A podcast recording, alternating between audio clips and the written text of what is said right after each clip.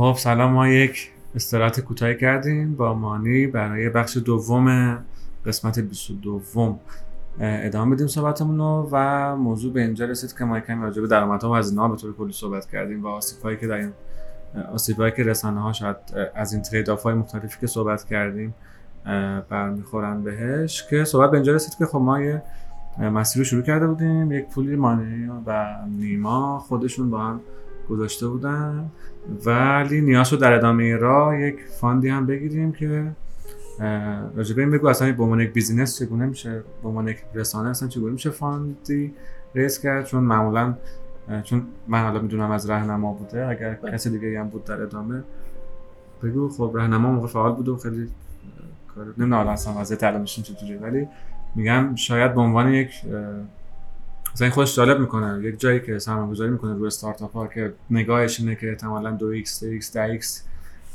سالانه دارن میزنن، نگاهش به رسانه شما هم همین بود یا که این کار کرد یا نه؟ میدونست که یه پورتفولیوی داره میچینه که این پورتفولیو احتمالاً بعداً یک سرویس دهنده خوبی مثل رسانه لازم داره که به اونا واسطاش، انگار برای چیدن درست سبد خودش احتمالاً یک رسانه میدید که باید کنارش باشه. میگم با کدوم ماموریت اومد و اصلا چقدر اومد؟ میگم اینا آره، من فکر میکنم بیشتر حالت دوم بود و خب حالا علاقه‌ای که خود آقای وحوشی به بحث رسانه داشت و فکر میکنم اعتماد و اون پتانسیلیه که توی تیم ما دید. یعنی الان که دارم فکر میکنم مثلا پیچ‌رک‌های اون موقع مرور میکنم، خیلی من روی مثلا نقطه سر به سری و یا مثلا سوددهی و اینا مانور خیلی جدی نداده بودم. یعنی اون موقع خیلی شروع اشتیاق خودم بیشتر روی کاربر و در واقع حوزه‌های فعالیت و اینا بودش. پیچ‌رک رو با اون محوریت چیده بودم و فکر میکنم امیر وحوشی هم حس کرد که این رسانه میتونه در واقع سرویس دهنده خوبی باشه توی اون پورتفولیویی که خب اون موقع راهنما روی کافه بازار و دیوار سرمایه‌گذاری جدی کرده بودش، بیپتونز رو داشت، مامان پز رو داشتش، تپسل بودش، آره خیلی بودش، آره. و فهم کنم حتی توی دیجیکالا هم، حالا نمیدونم به صورت مستقیم یا به صورت در واقع واسطه سرابا هم یه سهمی داشتش. برای همین فکر می‌کنم که تصمیم درستی بودش. راند سرمایه گذاریمون فکر می‌کنم راند اولمون حدود 400 تومن اینا بودش. اون موقع سال چند میشه؟ همون 93 4. 400 تومن خیلی خوب بوده، خیلی خوبه نیست؟ ببین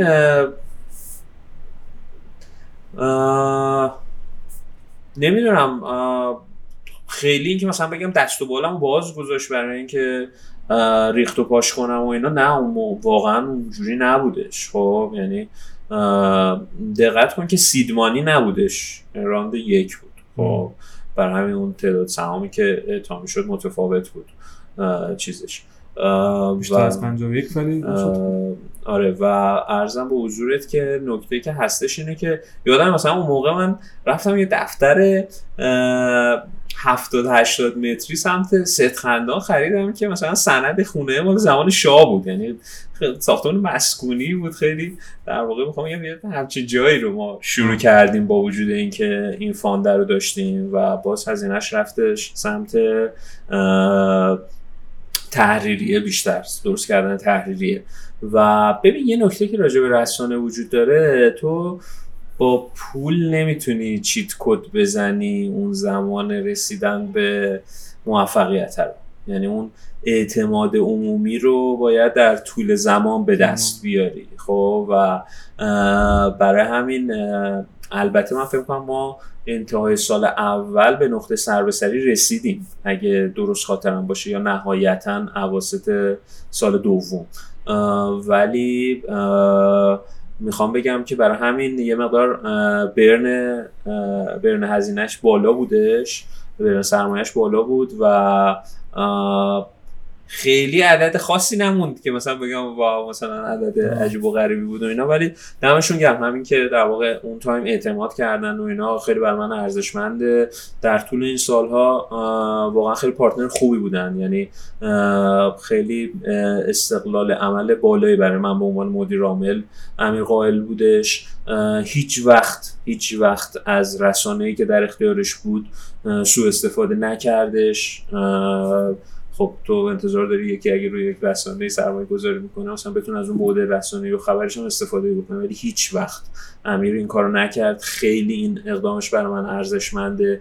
هیچ وقت تحت فشار نذاشت ما رو برای اینکه سود توزیع کنیم. ما فکر کنم اولین سودمون رو مثلا سال گذشته تازه توزیع کردیم و در تمام طول این سالها سودی که حاصل میشد و خرج خود شرکت میکرد. الان هستن توی بوردتون؟ بله هستن و جلسات دارید و بله. بسیار خوب. خیلی خوب. ما در مورد رسانه و حالا اقتصادش تا اینجا اومدیم که یه آسیبی که وجود داره شاید رسانه ها به سمت محتوای با هزینه کمتر گرایش پیدا بکنن ناشی از هزینه های بالای تولید محتوا که هزینه نیروی انسانی بخش مهم میشه و حالا سمت شما که سمت ویدیو اینا میرید که خب احتمالاً جذاب‌تر هم هست، خیلی هزینه‌های تولید محتوا طبیعتاً بالاتر هم میره به امید اینکه آیا حالا بعداً کم کم در یوتیوب به درآمد الان برسه که قبل از این حال اون امکان هم خیلی نبود، باز هزینه ها همینطور بیشتر هم بود.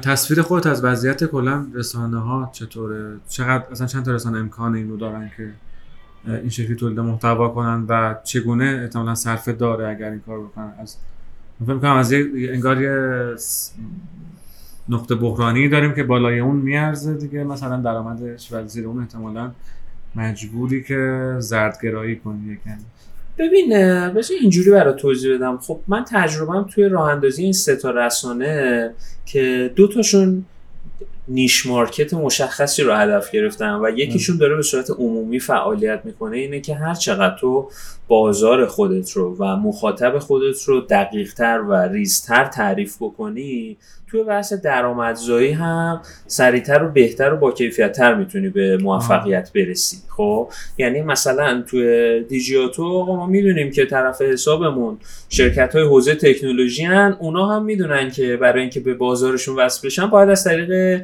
دیجیاتو اقدام کنن، ولی توی روزیاتو ما خیلی بحران داریم. یعنی اونجا واقعا دست و بالمون بسته است به خاطر اینکه در واقع نمیدونیم مثلا باید بریم سراغ FMCG ها، بریم سراغ مثلا آرایشی بهداشتی ها یا چی کار باید بکنیم، اون جریان درآمدیه به چه شکل باید باشه. و یکی از چالش‌های اصلیمون روی روزیاتو اینه که همچنان نتونستیم خیلی مدل درآمدزایی جذابی براش تعریف بکنیم. مثل بقیه سایت‌های عمومی که دارن فعالیت میکنن داره روزیاتو فعالیت میکنه و خب از اون طرف خیلی هم نمیخوایم توی اون بازی در واقع حالا اخباری بیفتیم که اون کیفیتی که مد نظرمون نیست رو داشته باشه و منتشرش کنیم و برای همین هیچ وقت روزیاتو به اون سطح از ترافیک هم نرسید. یعنی همین الان ترافیک روزیاتو از دیجیاتو شاید جالب باشه بدونید که بیشتره، خب ولی باز در مقایسه با بقیه رسانه هایی که مثلا چه میدونم به قول خود در روسی گلزار رو از 8 جهت مختلف پوشش میدن و اینا با تیترهای آنچنانی ترافیکش کمتره. برای همین اون درآمدی که معمولاً از طریق تبلیغات کلیکی و اینا توی رسانه‌های عمومی رقم میخوره خیلی جذابیت نداره.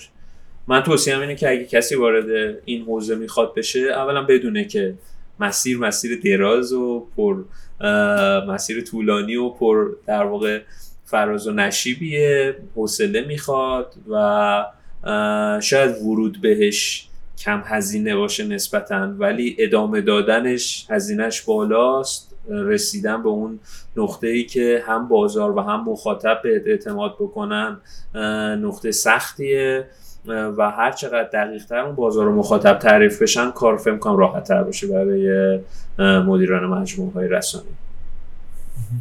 مثلا یک قدم عقب‌تر میگم، به نظرت اصلا توجیه پذیر هست رسانه؟ تو میگی یک سالگی به سر به سر رسیدیم، ولی خب اون موقع وضعیت اقتصادی کشور هم یه چیز دیگه ای بود. تو هم بک‌گراند وگرنه نسبتا خوبی بود که یک ساله شد وگرنه الان یک رسانه خصوصی واقعا بخواد مثل دیجیاتو تولید کنه محتوا و بازنشر نباشه صرفا حتی بعد از 3-4 سال هم آیا مثلا برمیگرده درآمده؟ ببین خیلی بازی الان واقعا متفاوت شده، یعنی خب اون اوایلی که ما شروع کردیم فقط یه وبسایت کافی بود بیادش بالا، ولی الان اینقدر میدیوم ها مختلف شدن و تقریبا هر یک نفر خودش میتونه یک رسانه داشته باشه، از این جهت رقابت خیلی پرفشاره. برای همین میگم که فکر میکنم الان اون رسانه هایی میتونن موفق باشن که واقعا یه نیش مارکت خاص رو بتونن هدفگیری بکنن و با اون استراتژی جلو برن. خیلی کار سختیه آرمان، نمیگم نشدنیه، ولی خب تو همین سال خیلی بعد از اینکه مثلا موفقیت رسانه‌ای مثل دیجیاتو، زومیتو، پیوستو دیدن، سعی کردن وارد همین حوزه آیتی بشن، سرمایه‌گذاری بزرگی هم کردن، ولی در ادامه شکست خوردن، یعنی چون بیزنس دیر بازدهیه و اصلا زود بازده نیستش و خب بهتر اینه که قسمتی از یک پازل بزرگتر باشه. خب مثلا راهنما فعالیتش در واقع دیگه به اون شکل ادامه پیدا نکرد در ادامه فعالیتش، مگر نه خود ما از طریق اون اکوسیستمی که داخلش بودیم میتونستیم آورده خیلی بهتری داشته باشیم، ولی خب اینجوری ادامه پیدا نکرد و این یه فشاری به ما بود. برای همین آره کار سختیه، نمیدونم خیلی باید علاقه من باشی به ژورنالیسم که وارد این حوزه بشی. کار سخت من تا نگاه اینه که الان شاید میگم بدبینم شاید، ولی وضعیت امروز اینه که مثلا بعد 5 سال اینا همه چی خوب پیش بره اینا شاید مثلا بتونه هزینه‌های خودش رو کامل کاور بکنه و حالا تو از توزیع سود صحبت کردی ولی میگم الان که فکر می‌کنم تا این موضوع فاصله جدی داره و اون چیزی که داریم می‌بینیم هم تعداد بازیگران واقعا خصوصی به یه جایی رسیده دیگه. فکر می‌کنم در هر حوزه‌ای فناوری زیر مثلا حتی سیاسی اجتماعیش اینا هم باز زیر 10 تاست. میگم من در هر حوزه‌ای جدا تعداد خیلی محدوده و اینه که شاید رسانه‌های کمی به سمت ناگزیر دیگه مثلا به جای تولید محتوای پرهزینه یه چیز به بازنشر و مثلا یه کوچیک بالا پایین کردنش. آره من فکر می‌کنم که در واقع ترجمه حتی شاید کم کیفیت. ببین آینده رسانه‌ها باید با یه خلاقیتی مواجه بشه. خب یعنی الان شاید یه پیج اینستاگرامی بتونه که خیلی بهتر از یک رسانه کلاسیک به فعالیت بپردازه. خب ما به واسطه اینکه زودتر شروع کردیم یه بنیان قوی رو برای خودمون تونستیم خلق بکنیم که حالا دیگه از هر کدوم از این میدیوم ها در راستای گسترش استفاده میکنیم، ولی برای شروع صفر من فکر میکنم که این خلاقیت لازمه. به علاوه اینکه دقت کن داریم راجع به ظهور عصر AI هم صحبت میکنیم. مثلا همونجا برسم میگم آیا همونطور که ما رسانه دیجیتال شروع کردیم حالا تحت وب منظورم و مثلا مجلس اعضای در واقع چیز هم گرفتیم، رسانه های مکتوب رو هم گرفتیم که مثلا دیگه به اون شکل شاید کاربر ندارن، البته تبلیغات اینا هم دارن کم کن ولی مثلا کاربر انقدر دیگه وجود نداره و به سمت وب اومد و حتی سوشال انگار فکر می‌کنم اقتصاد این حوزه هم مثل اقتصاد پرینت مدیا و اون رسانه های حالا چاپی کمی داره دیگه، انگار اینم رو به افول الان به طور جدی‌تر اینم اصلاح کن و الان تو فکر کنم این کلید واژه رو کار برده. احتمالاً آینده به نظرت سمت رسانه‌ای که یک جوری با هوش مصنوعی میخوان یه کاری بکنن؟ من فکر می‌کنم حتماً آره هوش مصنوعی در عین اینکه برای خیلی از مشاغل تهدیده فرصت‌های زیادی رو هم خلق می‌کنه و رسانه هم مثل هر کسب و کار دیگه‌ای که باید بتونه تهدیدها و فرصت‌ها رو مدیریت بکنه باید بتونه که ازش استفاده بکنه. من فکر می‌کنم که در واقع به کمک AI احتمالاً اون مرزهای زبانی برداشته میشن و ما شاید کم کم به این سمت حرکت بکنیم که به فعالیت‌های فرامرزی فکر بکنیم و بتونیم محتواهایی رو به زبان‌های دیگه تولید بکنیم و بازارهای جدیدتری دسترسی داشته باشیم. نه، من فکر نمی‌کنم که در واقع رسانه‌ها رو به افولن.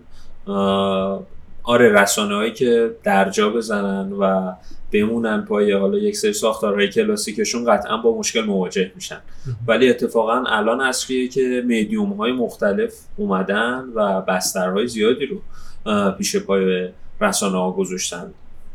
با همون 9 سال پیش که مقایسه کنیم که ما فقط یک وبسایت داشتیم و چند تا بنر تبلیغاتی، الان خب اینستاگرامو داریم، تلگرامو داریم، استوری اینستاگرامو داریم، چه میدونم لینکدینو داریم، فلانو داریم، بهمانو داریم و باید یک رسانه بتونه که از این میدیوم‌های مختلف درآمدزایی داشته باشه و لازمه در واقع پیشرفت فکر می‌کنم همراه شدن با این تغییرات. این تغییر که میگی الان به این معنی که یک رسانه‌ای که تولید محتواش رو از هوش مصنوعی استفاده میکنه و همچنین بعد ترجمهش رو تا حدود جفتش شاید. خب فکر می‌کنم همچنان اون تجربه و اون بینش خبرنگاری باید باشه پشت اون تولید محتوا با من دستیار، ولی AI میتونه که در واقع کمک کنه که خیلی از مرزها برداشته بشه، خیلی از کارا سریع‌تر پیش بره. تو حالا یه مطلب و احتمالا یه سوژه‌ای که مد نظرت هست و با کمک AI خیلی سریع‌تر میتونی سئو فرندلیش بکنی، خیلی سریع‌تر میتونی که به یک زبان دیگه با کیفیت ترجمهش بکنی. حالا تکنولوژی‌هایی که اومده که در واقع مجری‌های مجازی و اینا تولید شدن، احتمال میدم حدسم اینه که هزینه تولید محتوای ویدیویی رو در آینده نزدیک خیلی بیاره پایین و خب این کمک میکنه که شما با واسطه این تکنولوژی‌ها با مخاطبای بیشتری ارتباط برقرار کنید و خودتون هم برنامه‌ای رو شروع میکنید. داریم سعی میکنیم روش کار کنیم، آره، بررسی کنیم ببینیم که چه فرصتایی رو میتونه در اختیارمون بذاره. من زوده دیگه مثلا صحبت از 2-3 سال دیگه احتمالاً کاری بتونه. آره فکر می‌کنم حالا با توجه به اینکه هنوز زبان فارسی هم خیلی در واقع جا نیافتاده توی این موتورهای هوش مصنوعی، ولی اجتناب ناپذیره. آره فکر می‌کنم تا 2-3 سال دیگه تغییرات مهمی رو شاهد باشیم توی این حوزه. اون صحبت قبلی اونم می‌کنم باز موند. ما روزیاتو ویجیاتو رو در ادامه شروع کردیم با چه هدفی؟ با هدفی که من که بالاخره تیم تحریریه رو اینا رو ستاپ کردم، باهاش میتونم تعداد سایت‌های بیشتری بزنم، احتمالاً که خیلی از هزینه‌ها حداقل سرشکن میشه، مثل هزینه هاست و اینا. خیلی از هزینه‌های سربار اداری مثلا فرق نمی‌کنه یه سایت با 5 تا سایت. تیم مالی، تیم مارکتینگ احتمالاً حتی براشون بهتر هم میشه بدون اینکه هزینه کم میشه. آره میگم چه جور مزایایی دیدی و آره ببین خب مثلا در رابطه با ویجیاتو و ویدیو گیم ما اینجوری بود که اینو داخل خود ویجیاتو داشتیم. خب بعد تحریریش هم خیلی تحریریه روپا و خوب و متخصصی بودش و اینا. بعد با توجه به اینکه فوکس اصلی دیجیاتو ویدیو گیم نبود، ما یه محدودیتی روی انتشار محتوای اینا هم داشتیم. یعنی ما تیمه یه پتانسیلی داره ولی از اون طرف بستر انتشار ما هم یه سری محدودیتایی داره در اختیارش میذاره که برای موبایل میام دیگه اهل گیم نیستم. آره شاید لزوما اهل گیم نباشه، برای من نمیتونم در روز به تو مثلا 30 تا خبر گیم بدم، نهایتا 5-6 تا برای اینکه اون مهماشو بتونم منتقل کنم به اینا. و برای همین دیگه دیدیم حیفه واقعا این پتانسیل رو استفاده کنیم ازش. و از اون طرف همونجوری که خودت هم اشاره کردی خب خیلی از زیرساخت‌ها مشترک بود دیگه، زیرساخت فنی، مالی، اداری، سئو و اینا مشترک بود. برای همین تصمیم درستی بود به نظرم که این بخش رو جدا کنیم و مخاطبش هم خیلی زیاد بود. یعنی مخاطبش خیلی هم چیزتر اتفاقا. آره ما یکی از هدفامون در واقع گسترش اون دموگرافیک مخاطبمون بود. یعنی مخاطب دیجیاتو رو اگه تو از 18 تا 35 سال قسمت اعظمش رو طبقه بندی بکنی، اینور ما داریم روی مثلا 10 تا 20 سال صحبت میکنیم و خب خیلی برامون مهم بود که بتونیم نسل جدید مخاطب رو به این گروه رسانه‌ای خودمون اضافه بکنیم که در واقع حالا در آینده اینا احتمالاً نیازهای متفاوت‌تری پیدا میکنن ولی خب دیگه با ما آشنا هستن و ما شاید بتونیم که نیازهای دیگرشون رو برآورده بکنیم. و روزیاتو یه مقدار جاه طلبانه بود، یعنی شاید اون ساله اول یه مقدار من سرم گرمتر بود برای این، میخواستم با یه تیر چند نشون بزنم، یعنی بگم آقا اوکی من هم حوزه ورزش رو پوشش میدم، هم حوزه هنر رو پوشش میدم، هم حوزه سینما رو پوشش میدم، هم حوزه اجتماعی رو پوشش میدم. خلاصه با یه دست اومدیم چند تا هندونه برداریم در نیومد، ولی واقعیتش نمیدونم یه جای کار احساس کردم شاید خیلی هم کار من نباشه راستشو بخوای و اگه روش تمرکز میذاشتم میتونستم که درش بیارم، طبعا با کمک گرفتن از آدم‌های متخصص این حوزه، ولی تمرکزم دقیقاً رفت روی دیجیاتو که حالا هم اون موقع داشت درآمد خوبی رو جنریت میکرد، هم علاقه شخصی بودش و شاید یکم زودم راهش انداختم، نمیدونم، یعنی میگم دو سال و نیم بعد از راه اندازی دیجیاتو بود که شاید الانم یک سردبیر خوب مثلا احتمال داره. آره ببین تغییر استراتژی کار کنه، تیمش خیلی کوچیک‌تره نسبت به دیجیاتو و ویجیاتو، یعنی اونا اگه چند ده نفر دارن روش فعالیت میکنن، این حدود 5 6 7 نفر دارن روش کار میکنن، برای همین هیچ وقت اون تمرکز رو روش نذاشتیم واقعیتش.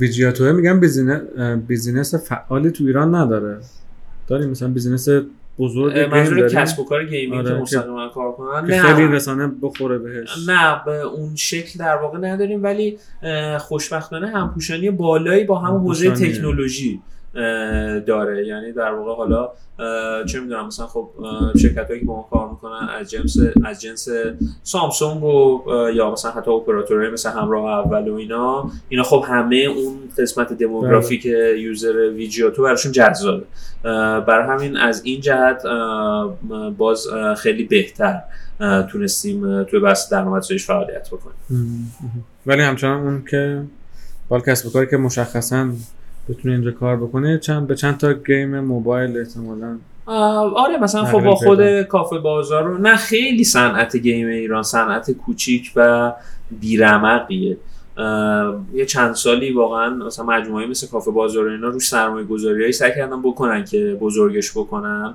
ولی خیلی فکر می‌کنم اونا هم با موج مهاجرت مواجه شدن، خیلی از بازیسازهای خوبمون در واقع دیگه تصمیم گرفتن فعالیتشون خارج از مرزهای ایران دنبال بکنن، مشکل هم کم نبوده دیگه، یعنی همین که مثلا تو بازار iOS رو یهو دست میدی، یعنی نمیدونم اپای ایرانی نمیتونن توی iOS برن همونجوری که میدونی و خب قسمت مهمی از بازاریه که کار برای iOS معمولا بر اساس تحقیقاتی که شده بیشتر از کار برای اندروید خرج میکنن، به خصوص توی بازی‌های موبایلی، برای همین آره بازار خیلی کم رمقه.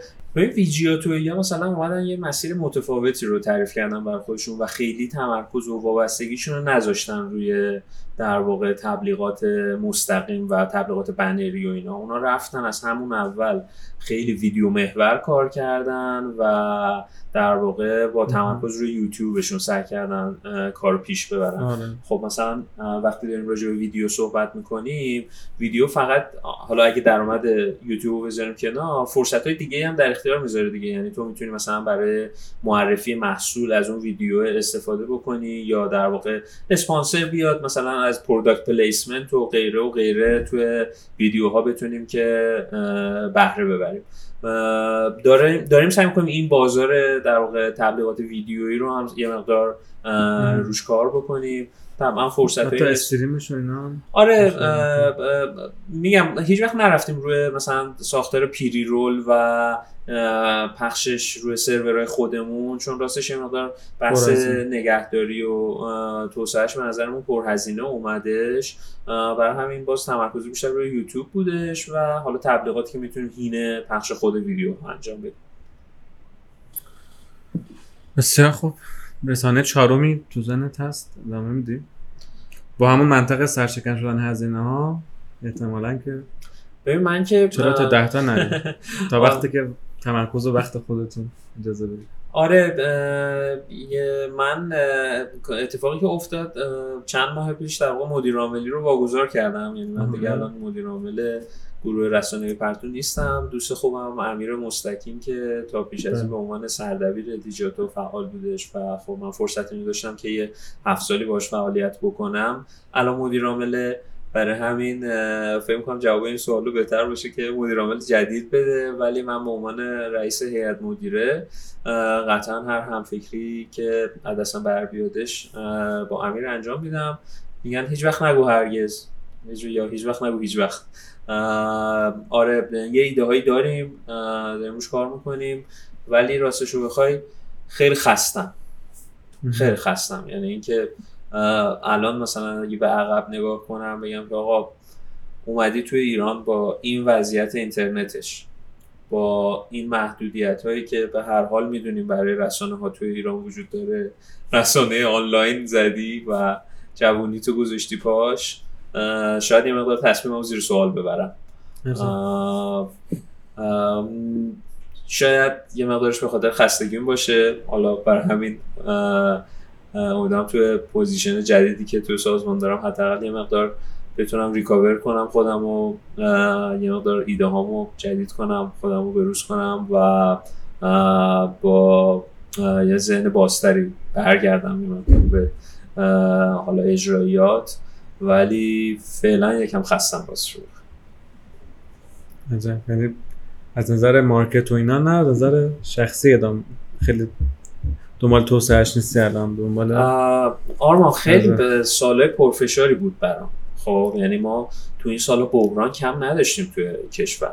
آبان 98 رو داشتیم که برای اولین بار اینترنت رو هم 10 روز قطع کردن، چند روز قطع کردن. خب یه رسانه آنلاینم چجوری بدون اینترنت کار بکنم؟ حالا البته اون موقع دیجیتال اینا در دسترس بودن. خب و یادم هیچ وقت نمیره دوباره مثلا اون قسمت کامنت های ما انگار شده بود مثلا چت روم، یعنی مردم ازش برای ارتباط گرفتن با هم دیگه ارتباط برقرار میکردن. گوگل حتی در دسترس نبود، یعنی آدرس سایت ها رو به هم دیگه میدادن و اینا، ولی مثلا خود ما به منابع خبری خارجی دسترسی نداشتیم.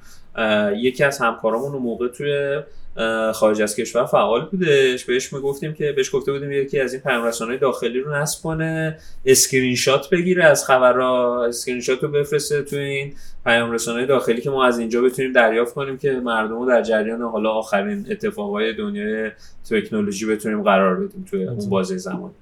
یا به هر حال توی بحران‌هایی که سال گذشته رخ داد ما شوک جدی به مسیر درآمدزاییمون وارد شد. به هر حال درآمد اینستامون یهو صفر شدش و فضای روانی جامعه جوری بود که خودمون فعالیتمون توی یوتیوب و اینا متوقف کردیم و به هر حال یهو هم اینترنت وارد فضای امنیتی شد و ما به عنوان یک رسانه نمیتونستیم از آسیب‌هایی که محدودیت‌های اینترنت، فیلترینگ و بقیه اتفاق‌ها به کسب و کارها داره میزنه نگیم. و خب همین موضوع یه مقدار حساسیت‌ها روی ما رو برد بالا، تذکرهای جدی دریافت کردیم، ولی به هر حال سعی کردیم تا اون جایی که دستمون برمیاد از بحث آزادی اینترنت دفاع کنیم و تصمیم گیرندگان رو از آسیب‌هایی که این ماجرا داره آگاه کنیم. اینا خیلی خستم کرد. آره این اتفاقا کرونا رو داشتیم میدونی خود کرونا هم باز یهو فضای خیلی عجیب و غریبی رو برامون به وجود آورد. خیلی سریع سویچ کردیم روی ساختار دورکاری، اون ریتم تولید ویدیوهامون به مشکل خوردش. خود به هر حال شرکتایی که ببین تو وقتی با کاربر در ارتباط نباشی و با بقیه بیزنس‌ها در ارتباط باشی فشار دو طرفه میشه دیگه. یعنی دقیقاً هر فشاری که خودت به عنوان یه بیزنس احساس می‌کنی مشتریت هم به عنوان یه بیزنس داره احساس می‌کنه و برای همین اون درآمدزایی یه مقدار به مشکل می‌خوره. ولی رد کردیم، یعنی واقعا در تمام طول این سالا تمام تلاشمو کردم که تعدیل نیرو جزو گزینه‌های آخر باشه. همیشه سعی کردم با مدیریت هزینه‌ها و اینا این پیچای سخت رو رد کنم. خیلی شانس آوردم که تیم خوبی با هم توی گروه رسانه‌ای پرتو همراه بودش و کمک کرد که رد کنم این پیچارو. میفهم خیلی قابل درکه و بله و به طور مزمن بودن این آسیب‌ها و اتفاقات دچار این استهلاکه کرد. دقیقا بسیار خوب. ان شاء الله امیر ولی حالش خوبه اون. آره امیر مسلک نیست واقعا، مسلط روی کارش، خیلی باعث افتخار همکاری باهاش برام و امیدوارم که موفق باشه. قطعا کنارش هستم که بتونه ایده‌ای که تو ذهنش هست رو با موفقیت پیروزسازی بکنه. میگم علی حالش خوبه و توسعه گرایی و اینا تو ذهنش هست. آره حتما میگم تمام تلاشمو میکنم که امیر به اون نقطه برن اوتی که من رسیدم نرسه. این برن اوت بس خیلی جدیه به خصوص تو فاندرا و فشارهایی مثل مهاجرت و در واقع چالش‌های نیرو انسانی و اینا که چالش نیرو انسانی هم برای کسب و کار ما خیلی جدیه. یعنی اینکه در واقع سال اول خب اینجوری بود که همه فکر می‌کردن اینا یه سری وبلاگ نویسن و ما سعی کردیم ذهنیت‌ها رو عوض کنیم که نه آقا این فعالیت ژورنالیستی جدیه و با وبلاگ نویسی مقدار متفاوته. ولی بعدتر حالا باز بحث خبرنگاری و اینا نمیدونم مثلا نسل جدید میگم اونایی که وارد این حوزه میشن واقعا باید علاقه‌مند باشن بهش، وگرنه یه مقدار حوزه سختیه برای فعالیت. حالا تو این بین ما باید خبرنگارهایی رو پیدا کنیم که به حوزه تکنولوژی علاقه‌مند باشن، مسلط باشن بهش، به هر حال یه مقدار زبان انگلیسیشون در سطح خوبی باشه تا بتونیم روی اینا کار کنیم، پرورششون بدیم. و وقتی تو به عنوان لیدر یک بازار فعالیت میکنی تمام اون فشار پرورش نیرو انسانی هم میفته روی دوش تو. یعنی الان خیلی مثلا غیر از مثلا ما زومیت و پیوست و اینا شاید خیلی رسانه تکنولوژی آنلاین دیگه ای نباشه که مثلا خبرنگار آنلاین رو پرورش بده و این فشارش همش روی ماست و داریم سعی میکنیم حالا با همکاری همدیگه بتونیم که این مورد رو حل بکنیم. بعد که ریکاوری شدی احتمالا دوباره یک فعالیت جدیدی رو میخوای شروع بکنید؟ آره امیدوارم. میگم یه سری ایده هایی دارم، ببینیم که واقعا شرایط کشور هم به چه سمت پیش میره. واقعا مثلا به اون سالایی که تحریما برداشته شده بود نگاه میکنم میبینم که این اکوسیستم آی‌تی خیلیش تو همون سالا شکل گرفت. یعنی سرمایه‌ای که دیجیکالا گرفته بزرگتر شدنش کمک کرد، ورود همین اسنپ و در واقع استارتاپ های از این جنس. آره منم امیدوارم ان شاءالله که همینطور دوباره سرعت رشد بشه مثل هم سالای 90 تو فکر کنم 2 تا 5 اینا مثلا خیلی پر سرعت بود تا 96 7 حتی. خیلی خوب. ما راجع به اون کسب و کارهایی که با رسانه‌ها کار میکنن باز اینجا هم یه فاصله ای رو گاهن ما حس میکنیم، اونایی که حالا مثلا خودمون باشون در ارتباط هستیم با هدفهای مثلا گاهن روابط عمومی، ارتباطات رسانه‌ای قوی‌تری به سراغ رسانه‌ها میان. یک دور بودن زبان رسانه با روابط عمومی، مثلا اونایی که کمی سنتی‌تر نگاه میکنن ما هم چیزی هم حس میکنیم، مثلا توقعات شاید کمی بالا از رسانه داشتن در حوزه حالا مثلا روابط عمومیشون، یا اونایی که با حالا با اهداف دیگه سئو اینها شاید با رسانه‌ها کار میکنن. این ما از این وقت خب صدای کسب و کار رو بیشتر میشنویم که مثلا این رسانه چرا این کارو کرد، چرا مثلا به چرخی خبر من اینجوری کار کرد، نمیدونم مثلا مگه پولشو نگرفته، مثلا باید اینطوری کار بکنه. سمت شما هم حتما میگم احتمالاً کلی چیز هست که با اینکه رسانه هستیم ولی خیلی و صدای شما نرسیده معمولا. مثلا کلا با فضا روابط عمومی چجوری میبینی اینا که من یکی از آسیبشو گفتم، کلا حوزه روابط عمومی شرکت‌ها و ارتباطش با رسانه‌ها شده می‌بینید، چون که از اگه این رشد نکنه احتمالاً باز اون فضایی که راجع به افول رسانه‌ها گفتیم خیلی جدی‌تر میشه و امیدواریم به رشد این. آره ببین مثلا ما توی حوزه به خصوص استارتاپ‌های حوزه تکنولوژی به نظرم خیلی تونستیم این زبان رسانه و روابط عمومی رو به همدیگه نزدیک بکنیم و بچه‌هایی که توی این حوزه فعالن قسمت روابط عمومیشون به درک درستی از این تعامل رسیدن.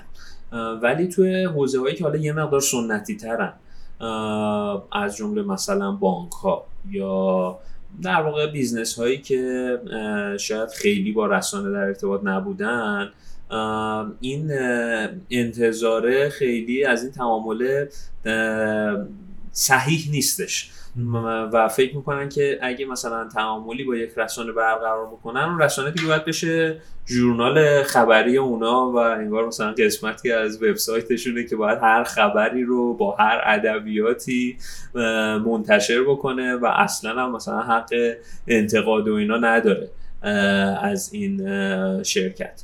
این خیلی مهمه که در واقع استقلال رسانه رو شرکت ها به رسمیت بشناسن، بهش احترام بذارن و بتونن که ادبیات درستی رو با رسانه برقرار بکنن. رسانه لزوما حالا ارند میدیا با پید میدیا خیلی فرق میکنه و شاید برای خیلی از این شرکت‌ها راحت‌تر باشه که خیلی میونبر بزنن برن سمت پید میدیا و اون به نظر من خیلی کاورج محدودی رو در اختیارشون میذاره، در صورتی که ارند میدیا میتونه که هم هزینه هاشون رو بیاره پایین‌تر در بلند مدت و هم کیفیت خبری بهتری رو براشون فراهم بکنه.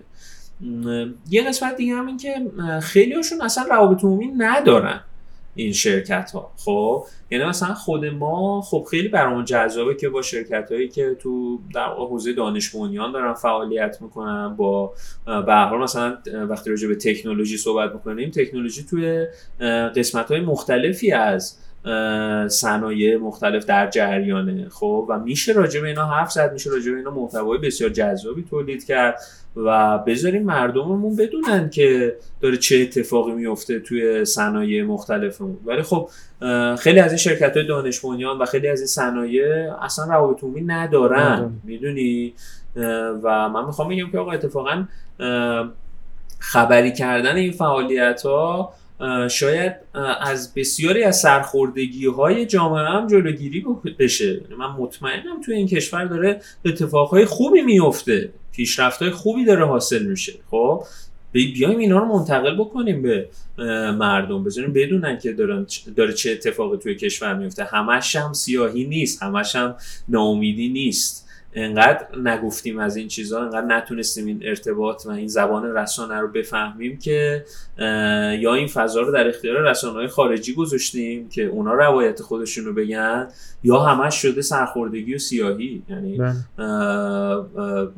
و خب این همه اینا دست به دست هم میده در کنار مشکلات اقتصادی و غیره و غیره که میرسونه آدم‌ها رو به نقطه‌ای که تصمیم میگیرن مهاجرت کنن. و من خیلی نگرانم بابت این موضوع ها. یعنی من فکر می‌کنم هنوز گرمیم، نمیفهمیم داره چه اتفاقی میفته. یعنی این حجم استعدادی که داره از کشور خارج میشه تأثیر خودش رو توی سالهای بدتر خیلی بیشتر نشون میده. واقعا حالا بیزنس ما یه جوریه که اون قسمت ساید تکنولوژیش تکش یه مقدار کمرنگ‌تره، ما بیشتر سمت در واقع تحریریه ایم. ولی اون که شرکتایی که لبه تکنولوژی دارن فعالیت میکنن واقعا به چالش میخورن و این تاثیرش رو توی زندگی روزمره مردم فکر میکنم نشون میده در سالهای آینده و امیدوارم یه فکری بشه براش. یکی از راه حلام اینه که یه مقدار حداقل بتونیم با مردم شفافتر باشیم، دست رسانه ها رو بازتر بزنیم برای انتقاد کردن، اینقدر همه چی رو امنیتی نبینیم. و من فکر می‌کنم شفافیت میتونه کمک کنه به اینکه یه مقدار ذهنیت جامعه بهتر شکل بگیره. آفرین، خیلی موافقم. البته که شاید تیکایش رو یه سری آدم هم الان مخالف باشن به اینکه هنوز امیدواریم مثلا اینها از اینجور فکرها هم شد بشه. ولی آره، ما هم چون با خیلی شرکت های همین حوزه آیتی و به طور کلی حالا غیر آیتی و دانش بنیان و فناورانه در ارتباط هستیم، آره با همه این ضعفایی که همه ما همه با هم دیدیم، میبینیم، لمس میکنیم، به قول تو خیلی موافقم که واقعا یه دفعه میبینیم کسی یه کار قشنگ و جدید و محصول خوبی و رشدی و پیشرفتی و اینا رو، آره امیدوارم اونه که کم از این اکوسیستم ها دورترن هم به گوششون برسه که به حال افراد مستعد اینجوری هنوز دارن تلاشاشون رو میکنن. بسیار خب، خیلی ممنون از زحمتات من خیلی استفاده کردم، به نظرم که خیلی جالب و مفید و متفاوت شد از صحبت دیگه که می‌کردیم. اگر حالا به نظر خودت چیزی فکر می‌کنی برای جنبندی پایان بندی اضافه کنی؟ نه ممنونم، من خودم لذت بردم از صحبت کردن و معاشرت باهات. ممنونم از دعوتت، مرسی از مخاطبین شما که وقت گذاشتن دیدنمون. امیدوارم که تونسته باشم یک قسمتی از کسب و کار رسانه رو براتون بیشتر باز بکنم و اینکه اگه مخاطب دیجیاتو هستین که دمتون گرم، ممنونم. اگر نه که خوشحال میشم به جمع مخاطبین ما بپیوندین. بازم ممنون از تو و فکر کنم من دیگه خداحافظی کنم تا صحبت پایتون بگیم. مراقب خودتون باشین، خدا نگهدار. باشه، مرسی از شما که زحمت کشیدین تا اینجا گوش دادین. قسمت‌های بعدی هم با ما همراه باشین. ممنون.